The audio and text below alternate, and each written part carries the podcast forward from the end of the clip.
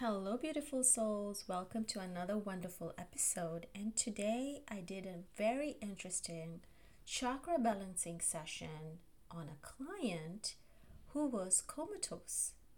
Now, this was so interesting, and I wanted to share my findings with you and what I did in that session, and what kind of revelations and what kind of guidance and what kind of intuitive hits and insights did I find when I connected to this person's chakras and connected with this person's higher self. So, let's begin. Now, a client came to me and told me that they wanted a chakra balancing done remotely, long distance, for one of their relatives who was in a coma, COMA, comatose, after a very tragic accident. And it had been three weeks, and um, the relative wasn't sure if should they pull the plug, should they not.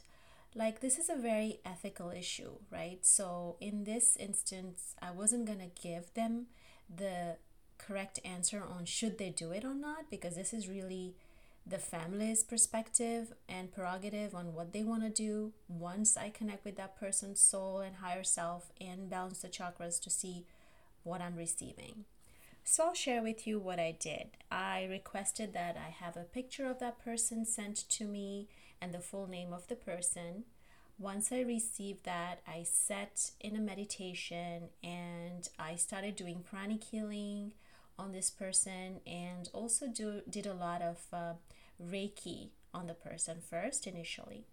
Now, I just want to let you know that when I started doing the Reiki symbols and I when I started sending the Reiki symbols to each of the chakras to allow this person to heal, the Reiki symbols that I sent out were black, like the symbols were black when I saw them in my mind's eye. But when I sent it to that person, they turned bright white light. They turned into a bright white light they were shimmering, shining when they entered into their chakras. And that told me that this person is in a very different dimension. This person is in a dimension full of love and light. So the next thing I did was I connected with this person's higher self. And when I connected with this person's higher self, I took my angels and my guides with me in that dimension. So, my higher self going to meet that person in that higher realm, that higher dimension that I experienced through the healing. And I was asked by my guardian angel to go with a token of love and gratitude when I went to meet this person's higher self. So I asked my guardian angels, what should I take? And they advised me that I should, I should take water, I should take food, and I should take some flowers. So that is exactly what I took, and I visualized me carrying those three things in a wonderful tray. And when I reached that realm, that realm had a lot of light and a lot of love. I could sense a lot of pink energy at the same time, a lot of white energy around me. It was full of light. And then when I asked for that person to come forward, I took his full name and I saw that that person came over. I saw the person first, but behind the person, the person had their own guardian angel who was standing right behind them, just like I had my own guardian angel standing right behind me.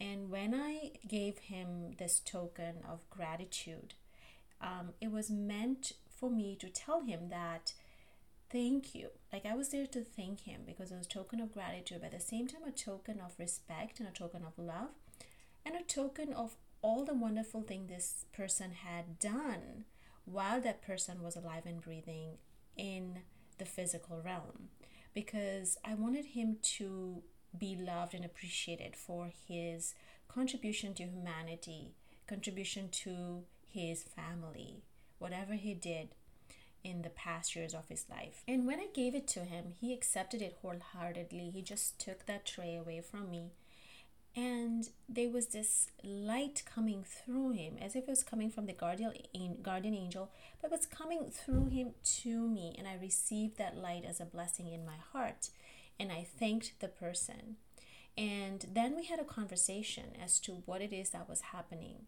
with him so what i saw was that he was still thinking to come back there was a 20% chance he told me that he will come back he might come back. But right now, his soul in, is in this realm and he's loving it in this realm.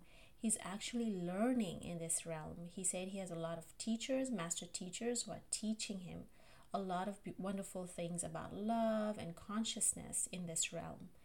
And the one thing he told me he wanted me to pass on to his relatives and friends was that he wanted them to forgive him and he also wanted to offer his forgiveness to him. The other thing he requested that he had a little bit of guilt in his heart and he said, I know I couldn't do much for my two beautiful daughters who are still quite young and they're school aged, which I didn't know anything about. Like the person asking me to do the reading never mentioned anything about family, just told me to do this for this person. So the person said, um, I have two daughters and I just am a little bit hesitant. The 20% my soul doesn't want to leave um, is because I feel like I want to come back, is because I feel like my daughters need a father. But he told me that um, once the relatives and the fa- friends and family who are there offer him a lot of love, gratitude, prayers, connect with him either through coming to see him in the hospital where he is or through just mutual connection, even if they're miles away, connecting with his heart and sending him all that forgiveness, love, prayers, gratitude, he is going to be able to make a decision way quicker. That's what he told me. And the other thing you also mentioned is that there's some people who are coming to see me and they're literally crying by my bedside.